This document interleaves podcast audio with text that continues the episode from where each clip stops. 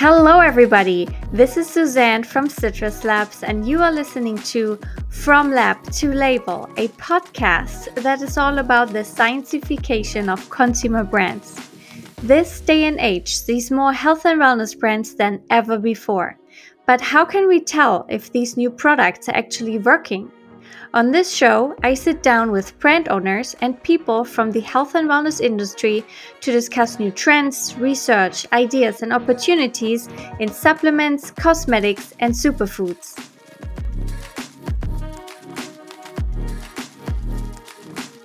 And today on the podcast, we have Belinda Lau of Elims. Hi, Belinda. How are you? Hi, Suzanne. Great. Thanks for having me today.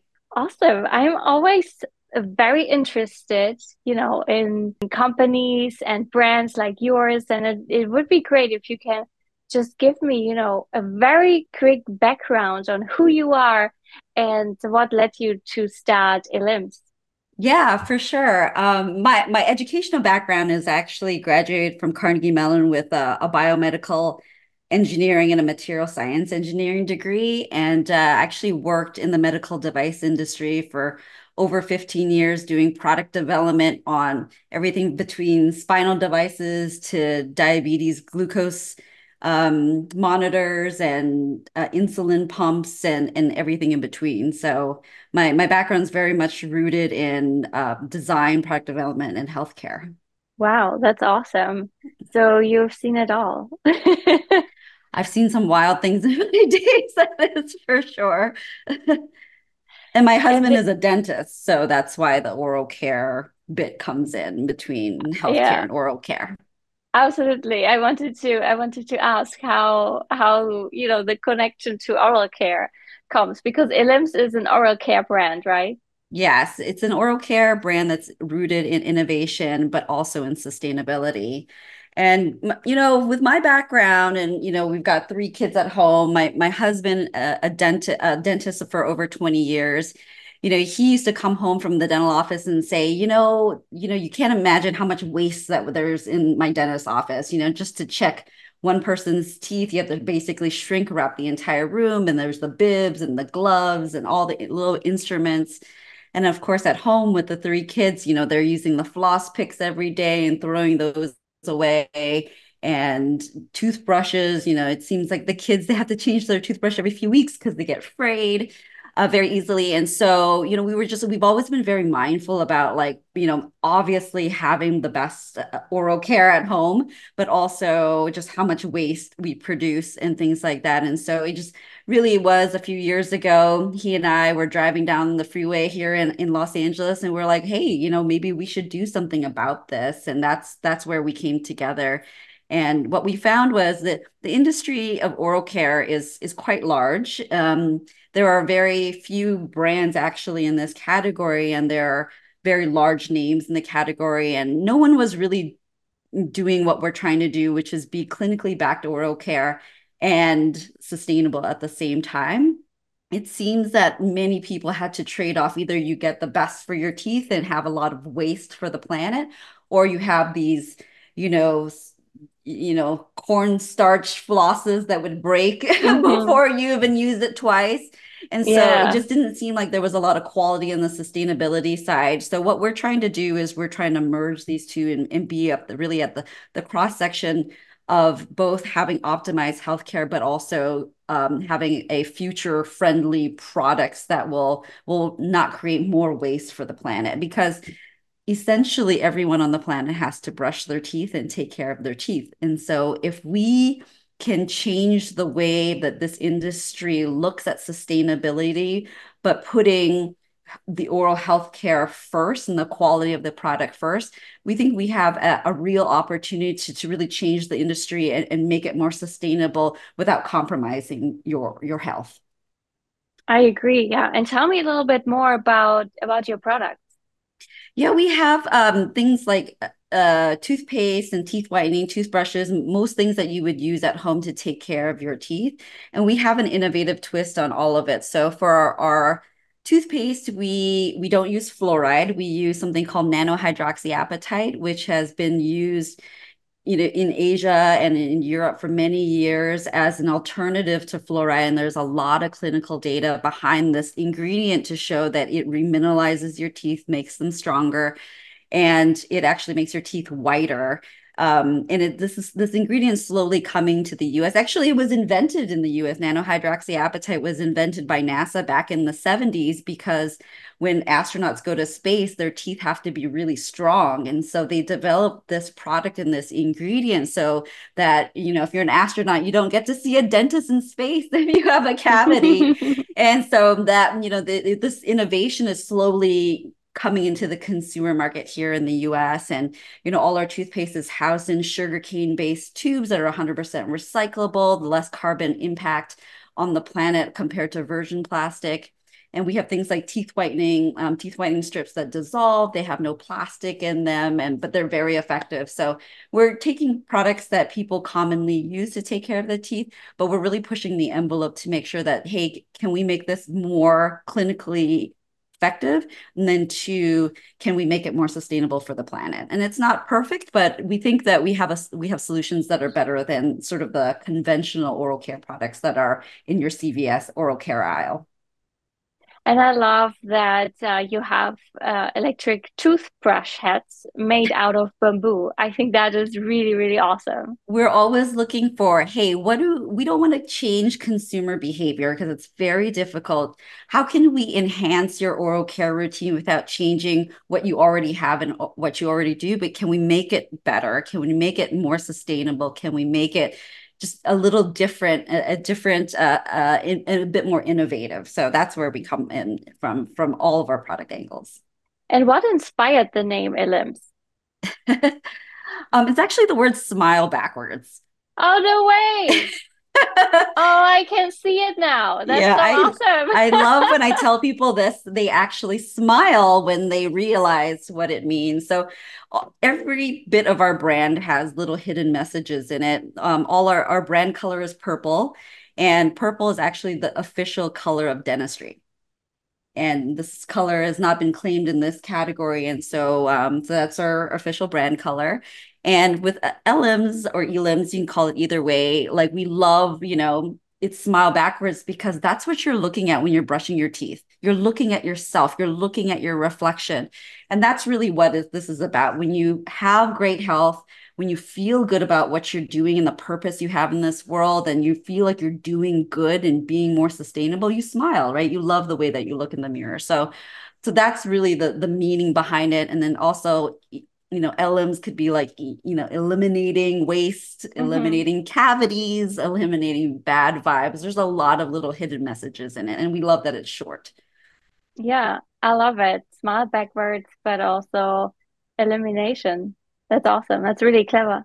And when when did you start your entrepreneurial journey?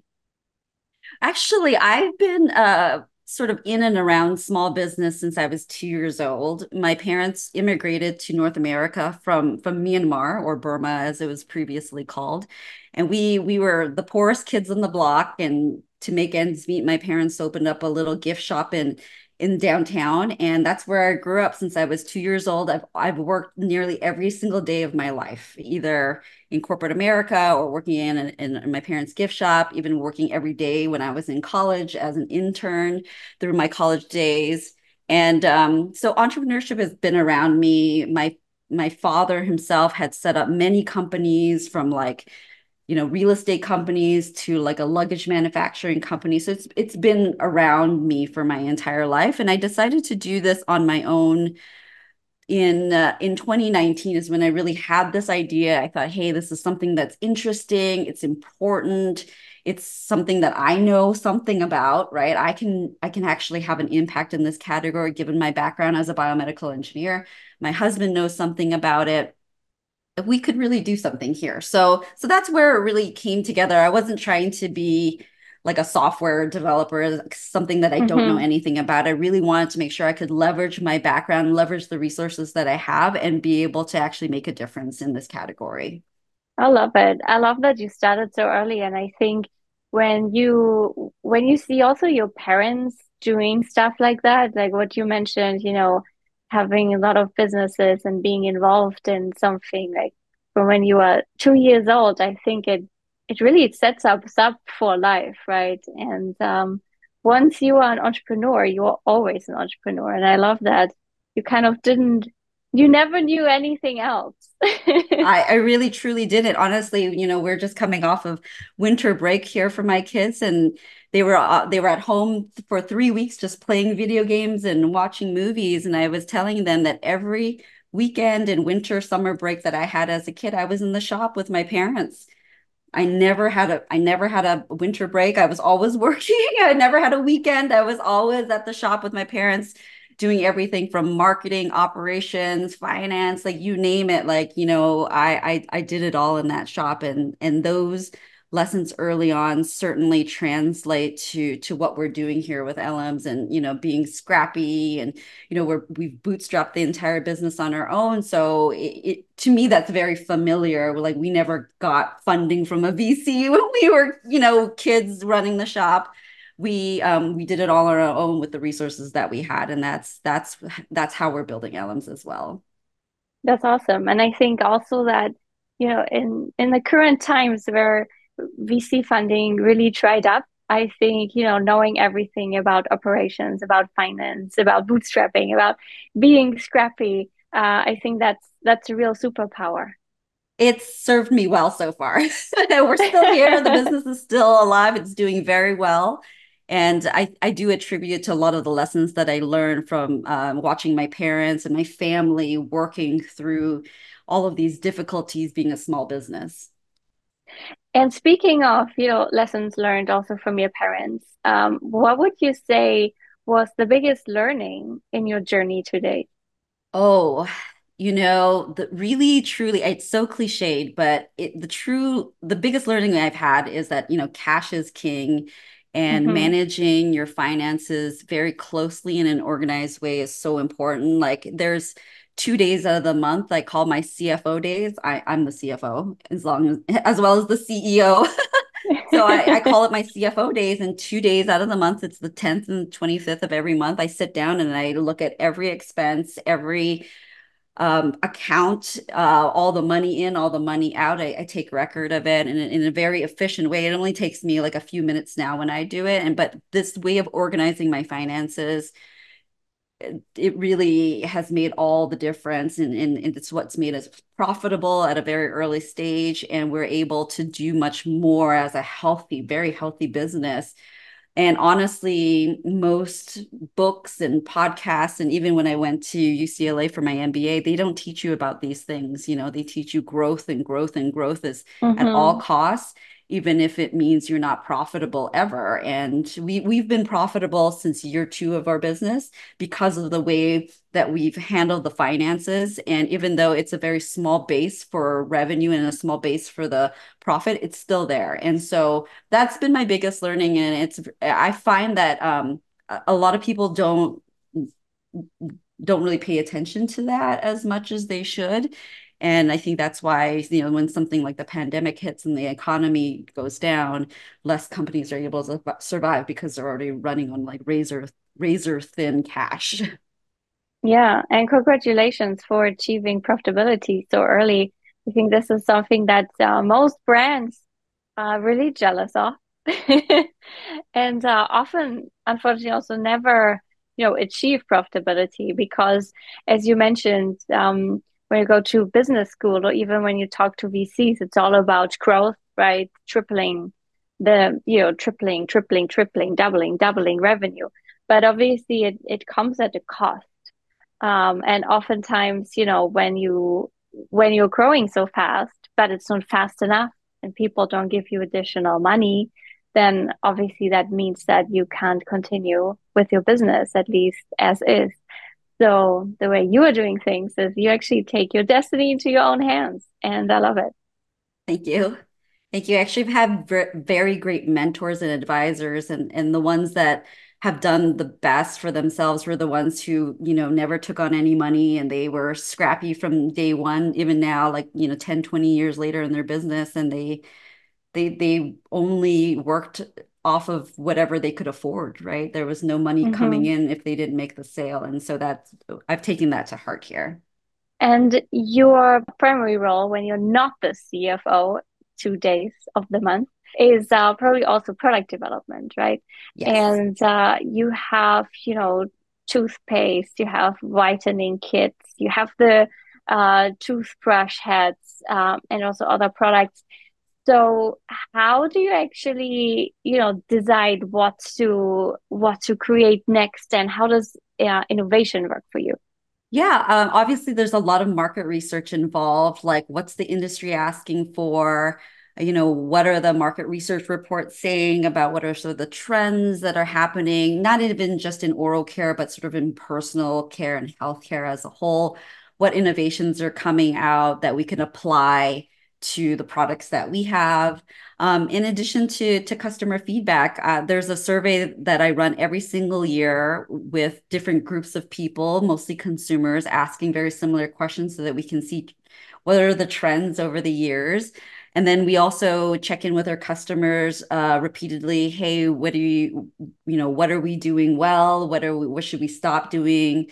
What should we start doing? Um, you know what are what are things about our products that you like or our services that you like or what are things that we can improve on? So i'm always i always have like um, an ear to the, the customer and that could be like the dentist the dentist office. It could be the end user who's using our products at home. It could be our retailers like Anthropologie or or urban outfitters. You know what what do what are they seeing? And i always I, I always take a data first approach. And then I always um, see, is there anything else that I can do in this space? For example, we have like a floss product coming out and no one likes flossing. It's like the thing that's very unsexy. It's annoying. It's annoying. You know, it's great when you do it, but no one wants to do it. So is there a way that I can innovate in this space in this category? Can I make it more sustainable? First of all, can I make it more clinically effective? Therefore you know improving the user experience and maybe hopefully having people you know do it more than they're than they're doing now. So i always look at is there some if there is a need here something that people don't want to do but they should be doing can i make it better? And that's how i look at all of innovation. And you mentioned that you're constantly talking to your customers and asking for feedback. And how do you ensure customer satisfaction in the first place? And also you know that ties really into also building trust. And how did you actually start building trust also into your brand yeah, I think it starts with um, listening to what the customer needs, right? Like, what are they looking for? What are the problems they're trying to solve? And like meeting them where they're at, not necessarily giving them what they're asking for, but listening for what are their needs in between. Like, can I make it easier for them, make it more enjoyable for them? Can I make it cheaper for them? Like, what what can I do to help them on that front?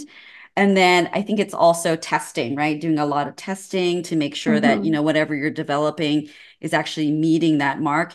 And also um, when it comes to clinically backed products like us, like making sure that we're doing the right clinical trials, that the data makes sense, that you know, the product is being as effective as as we need it to be in order to to to make the the claims and do what we need to do in our in our category.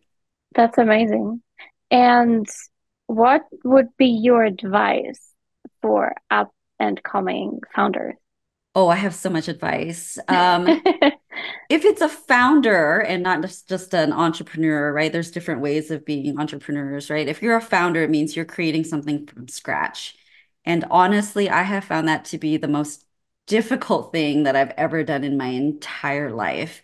Building something from scratch that is different that no one knows about and so the the hardest time in the business was definitely that first year where, you know, this elusive product market fit, right? And, and in fact, many founders and many entrepreneurs don't even know what product market fit is and it, it's the hardest pain because nobody knows you you exist. You have to pay money to to let people know you exist. Then you have to figure out how to let them know that your what your what your value is what you offer and you know sort of hope and pray that they they actually purchase your products and and like it and come back and, and purchase it some more. That I, I find that to be a very difficult thing you know? You, you know the the typical MBA mentality is you take something it's sort of existing and you, you sprinkle that MBA magic on it. You make it more efficient, you make it more operable, you make it more profitable. Whereas being a founder, you're really doing something so different. You have to create everything from the start, from the brand to like the products to the messaging to the operations. Everything comes from scratch and it's so hard. And um, I always encourage other founders who are in that early stage to really just kind of hold on. And the best advice I was given by an advisor was this question. And the question was Who is thinking about the problem you're trying to solve every day?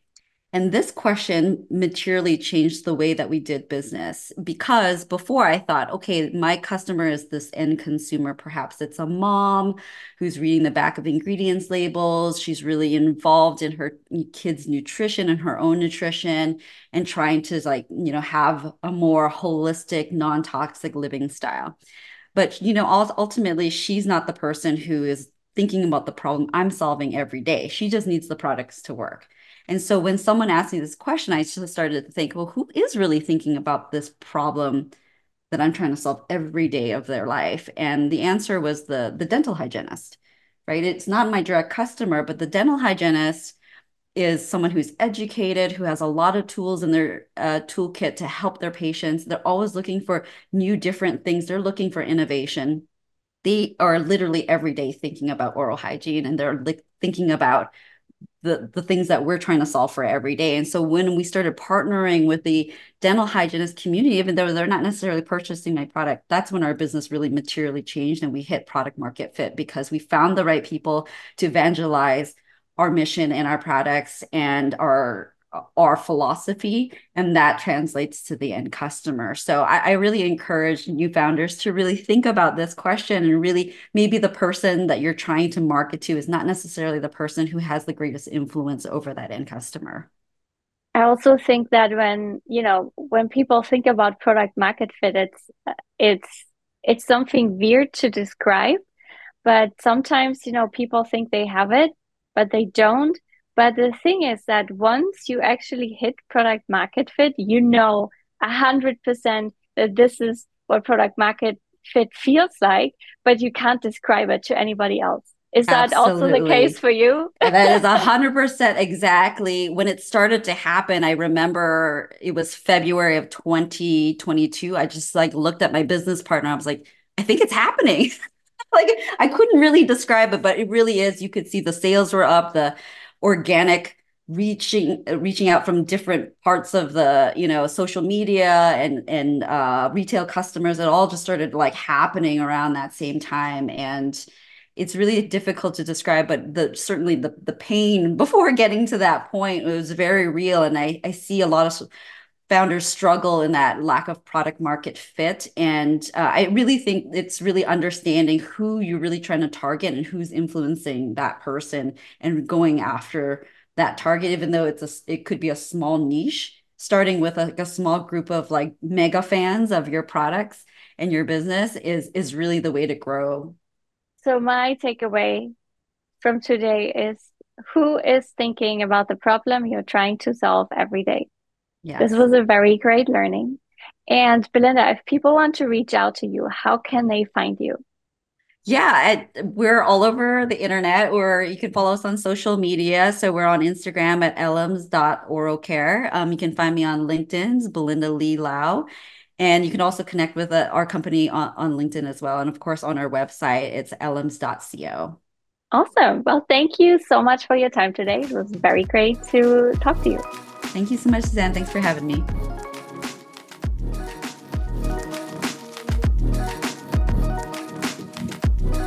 Thank you so much for listening to From Lab to Label, the scientification of consumer brands. If you enjoyed this episode and you'd like to help support the podcast, please share it with others and leave us a five star review. To learn more about Citrus Labs, please visit citruslabs.com and you can check out more of our content and join our email list. Also, feel free to send us your questions at hello at citruslabs.com. Thanks again and see you next time.